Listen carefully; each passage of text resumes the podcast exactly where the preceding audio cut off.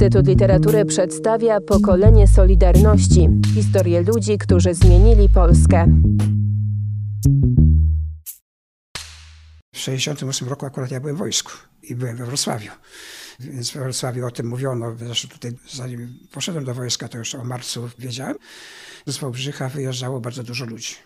Masa znajomych mojego ojca też y, wyjeżdżało, także tu o 68 roku się mówiło. Natomiast, natomiast jak ja powiedziałem, byłem w wojsku i to był czas, kiedy była też inwazja na Czechosłowację. I moja jednostka akurat w tym nie uczestniczyła.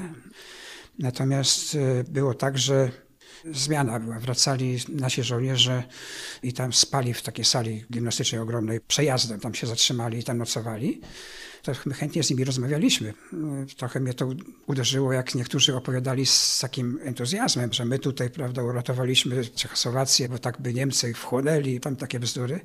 Słyszałem te różne opowieści, jak jechali w tamtą stronę do Czechosłowacji, no to ich konwojowały radzieckie czołgi, gdzieś tam o, o tym, jak Czesi są jakimi tchórzami, prawda, że jedynie co na ulicach to studenci, młodzi ludzie, ich tam trochę atakowali, protestowali i tak dalej. Natomiast jeżeli chodzi o czeską armię, to oni tylko gdzieś tam chronili jakąś radiostację.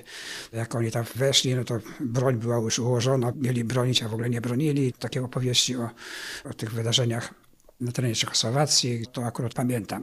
W wojsku nie byłem długo, miałem już rodzinę, prawda, więc e, udało mi się z tego wejść i już w 1969 roku już urodziła się moja pierwsza córka. No i jak udało mi się wyjść wcześniej z wojska, to przede wszystkim dla mnie to było ważne znaleźć pracę, żeby utrzymać rodzinę. I wtedy nawet można powiedzieć na ówczesnym kierowniku zakładu, w którym przepracowałem sporo lat, to niemalże wymusiłem, żeby mnie zatrudnił, ponieważ z wykształcenia jestem budowlańcem konkretnie. Skończyłem szkołę w zawodzie betoniarz zbrojarz. Natomiast wtedy, jak przyszedłem do, do tego zakładu, który produkował wielką płytę w Wałbrzychu, no i poszedłem do kierownika, że chciałbym się zatrudnić. To kierownik pierw mnie chciał zbyć, prawda, bo powiedział, że nie ma w tej chwili zatrudnienia. To ja powiedziałem, że albo, bo ja w tej chwili nie mam wyboru, no, albo muszę znaleźć jakąś pracę, chcę pracować, albo będę zmuszony kraść czy coś robić, prawda, żeby na ten. Nie? No i on mnie wtedy przyjął, mimo że ja byłem strasznie chudy jak ci pracownicy mnie zobaczyli, mówią, ty chłopcze, gdzie ty, gdzie ty do tej roboty? Ten iść na kelnera, a nie tutaj, bo to była naprawdę ciężka praca. I na dodatek ja byłem pierwszym na tym zakładzie pracy wśród tych pracowników fizycznych, który miał zawód. Reszta to było wszystko przyuczone. Nie? No i to także na początku mnie traktowali tak troszeczkę nie nazwę tego przyjacielsko, wprost przeciwnie. Także można powiedzieć, byłem taki izolowany troszeczkę przez tego, no, ale potem to się zmieniło, mimo że ja pracowałem w budownictwie w czasach, kiedy o budowlańcach mówili nie tyle co budowlani, więc e, wtedy wypłacano wynagrodzenie w dwóch ratach. Pierw była tak zwana zaliczka, potem była to wyrównanie, czyli wypłata. To przy każdej okazji to nam zawsze wsielała wódka. Ja nie piłem to pierwsze mnie traktowali zgodnie z tą zasadą, kto nie pije, ten donosi. No ale, ale potem bardzo szybko uzyskałem, można powiedzieć, zaufanie tych, tych ludzi. Bardzo często też mnie gdzieś tam nawet wypuszczano, jak ktoś miał jakiś problem z kierownictwem, czy gdzieś tam, dlatego to, to ja tam zawsze chodziłem mediować i tak dalej. To był, jak na tamte czasy, w miarę nowoczesny zakład ale jeżeli chodzi o technologię, no to była przestarzała technologia. Nie było łopata, to było podstawowe narzędzie i tak zwane pace do zacierania betonu. To były te podstawowe narzędzia. Natomiast już wtedy, jak zmieniono technologię, też to przyszła tak zwana wrocławska wielka płyta, to tam też potem pracowałem na tak zwanej baterii, gdzie się tam zalewało w pionie te płyty, to były takie kasety. Trzeba było te ciężkie zbrojenia nosić, ponieważ to był akord, więc e, to, co się powinno nieść przykładowo w pięć osób, to się niosło w dwie. Chodziło o czas, prawda, i jak najwięcej trzeba było tego zrobić. To był taki dziwny okres czasu, bo Bywało tak, że przykładowo gdzieś tam już w końcówce października, w listopadzie zabroniono nam pracować. Nie? No bo wykonaliśmy normę, nie? no bo przecież w Wałbrzychu się czekało na mieszkania 12-14 lat, ci, którzy już mieli pełny wkład, jeżeli chodzi o spółdzielnie.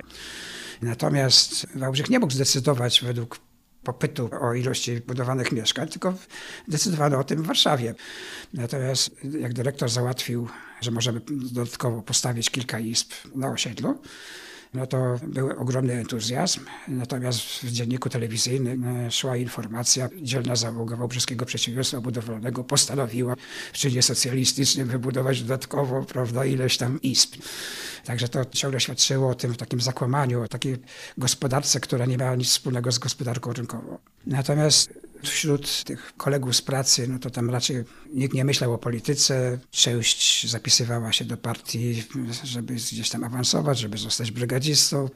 Inni zapisywali się do partii, ponieważ pili, więc jak ich tam złapali raz, drugi, to, to potem brano ich na rozmowę.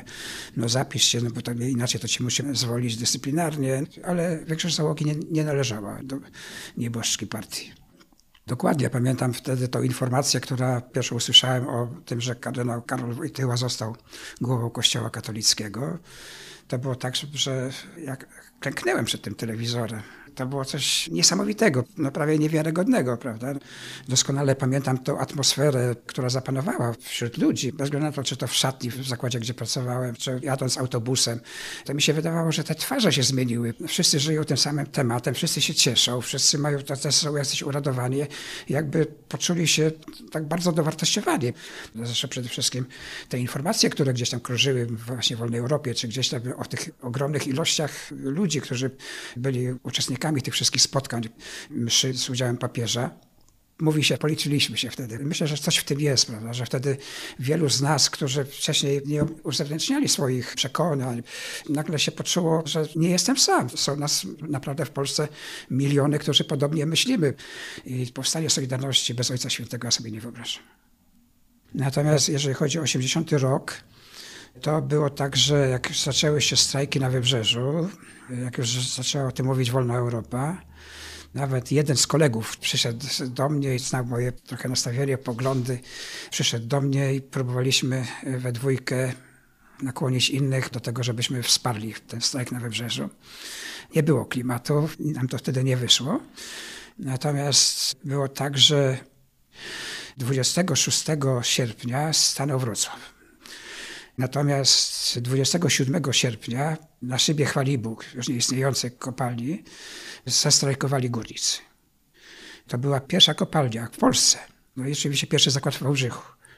27, tak jak powiedziałem, stanął szyb Chwalibóg.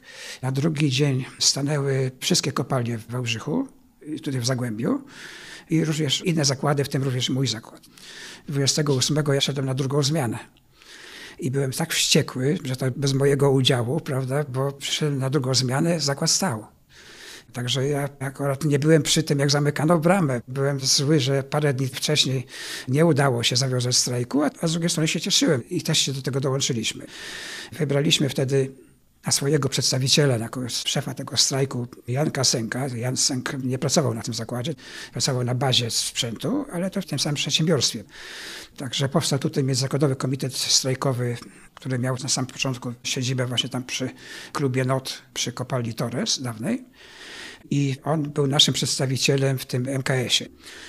Natomiast już po tych porozumieniach, po podpisaniu porozumień, bo w sumie krótko strajkowaliśmy.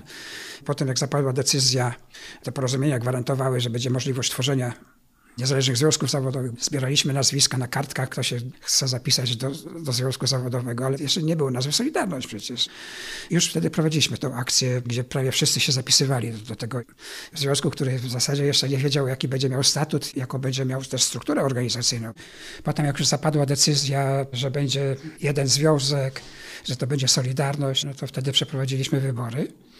Janek Sęk, który był naszym liderem w czasie strajku, został przewodniczącym. Ja wchodziłem w skład komisji zakładowej. Jeszcze dodatkowo wybieraliśmy na zakładach pracy tak zwanych mężów zaufania. To byłem też, zostałem wybrany tym mężem zaufania. Tak jak mówiłem, u nas w zakładzie pracy prawie się wszyscy zapisywali się. Natomiast z własnego doświadczenia wiem, że nie wszyscy świadomie podejmowali tę decyzję. Bo ja nawet jeszcze w tym okresie czasu, kiedy już u nas w zakładzie pracy powstała Solidarność, to bardzo często z kolegami, którymi dyskutowałem, próbowałem wytłumaczyć, że jeżeli faktycznie chcemy, żeby, żebyśmy się bardziej rozwijali, to mówię przykładowo do kolegi, który chodził z torbą z narzędziami cały dzień, bo on był zatrudniony jako, jako konserwator oprócz tego tam jeszcze w tej torbie nosił piwo, nie? To ja mówiłem, słuchaj, ty nie jesteś żaden konserwator. Bo konserwator to powinien przyjść przed zmianą, sprawdzić wszystki sprzęt, podokręcać śrubki, naoliwić, a ty tylko czekasz na awarię. Tyś powinien się mieć zawód naprawiacz, a nie konserwator. Bo to było tak, że czekano na, na awarię. Jeszcze w godzinach pracy na pierwszej zmianie to jeszcze z magazynu pobierano części, które będą potrzebne do naprawy. I po godzinach tłukąc nadgodziny oczywiście specjalnie, dopiero się tam naprawiało. No ja mówię, to jeżeli chcemy zmieniać tę gospodarkę, no to ty musisz mieć inne podejście. Podobnie jak tam rozmawiałem z, z kobietami w magazynie, w którym zresztą moja żona też pracowała. Ja mówię, normalnie gdybyśmy poważnie traktowali ten zakład pracy, to nie może być tak, że was siedzi pięć w pokoju, oglądacie jakieś tam, prawda, sobie jakieś foldery, bo ktoś tam gdzieś przywiózł z, Niemiec, prawda, jakie tam są gdzie firanki, pijecie kawę i w sumie pracujecie po dwie godziny. Nie wiem, czy jesteście świadome, czego wy żądacie, prawda? Bo wy się tutaj podpisujecie, ale to jeżeli te postulaty, te żądania się spełnią, to wasza praca będzie zupełnie inaczej wyglądać. Także tutaj myślę, wydaje, że część ludzi nie była świadoma tego, czego oczekuje. Zresztą wiele strajków w tamtym czasie to był fajny okres. Przychodził właśnie Janek Sęk i mówi, że jest decyzja o, o strajku to tam nikt nie pytał, o co będziemy strajkować, czy gdzieś tam dlatego, tylko już, już opaski na rękę, bramę zamknięto, kilku stało na bramie, reszta siedziało na stołówce, w karty grali. Robić nie trzeba było, pieniądze za to były, bo płacono tak, jakby ktoś dalej pracował jak za urlop, czyli średnio i było dobrze. Także to, to miałem takie wątpliwości, czy akurat za każdym razem trzeba używać takiej broni, natomiast, natomiast tak naprawdę takim czasem, który zweryfikował tą liczbę autentycznych członków Solidarności, no to było wprowadzenie stanu wojennego.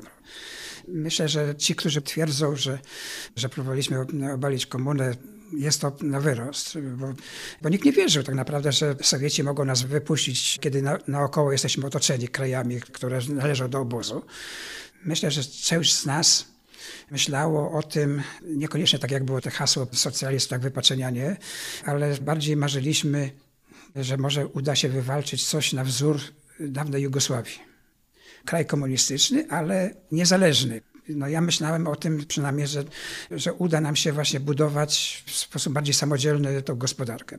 I wtedy, jeżeli uda nam się to, no to wówczas oczywiście musimy mieć inne podejście do, do gospodarowania, bo pamiętam też, to było opisywane chyba w tygodniku Solidarność, w Starachowicach czy gdzieś była fabryka łożysk tocznych gdzie robiono łożyska różnego rodzaju i wiadomo było, że w tamtym czasie wszystkie zakłady, ktoś kto chodził po domach, naprawiał pralki czy jakieś inne urządzenia, to potrzebował na tego kupić takich łożysk nie mógł. W związku z tym przez płot przerzucano, kradziono duże ilości tych łożysk. I za czasów Solidarności Solidarność zachęciła dyrekcję, żeby ludzie nie kradli, żeby przy portierni, przy wyjściu leżały skrzynki z poszczególnymi rodzajami tych łożysk i każdy pracownik ma prawo sobie wychodząc wziąć. I okazało się, że eksperyment się nie udał.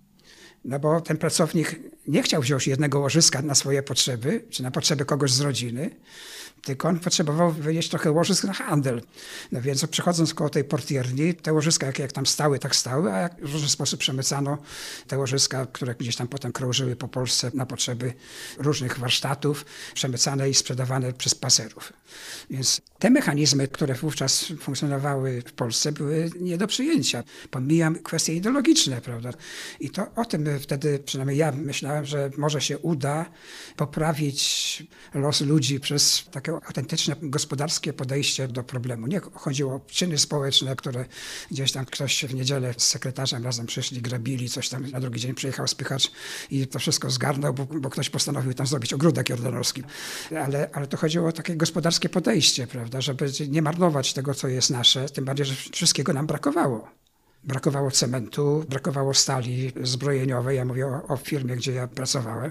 A z drugiej strony żeśmy ogromne ilości tego się marnowało, bo jak, na pod koniec zmiany, przykładowo jak było potrzeba dokończyć jakiś element i tam trzeba było przywieźć pół taczki betonu, to przywożono pół baniaka betonu. Te pół taczki z tego wyrzucono, a, a resztę na wózek i na śmietnisko.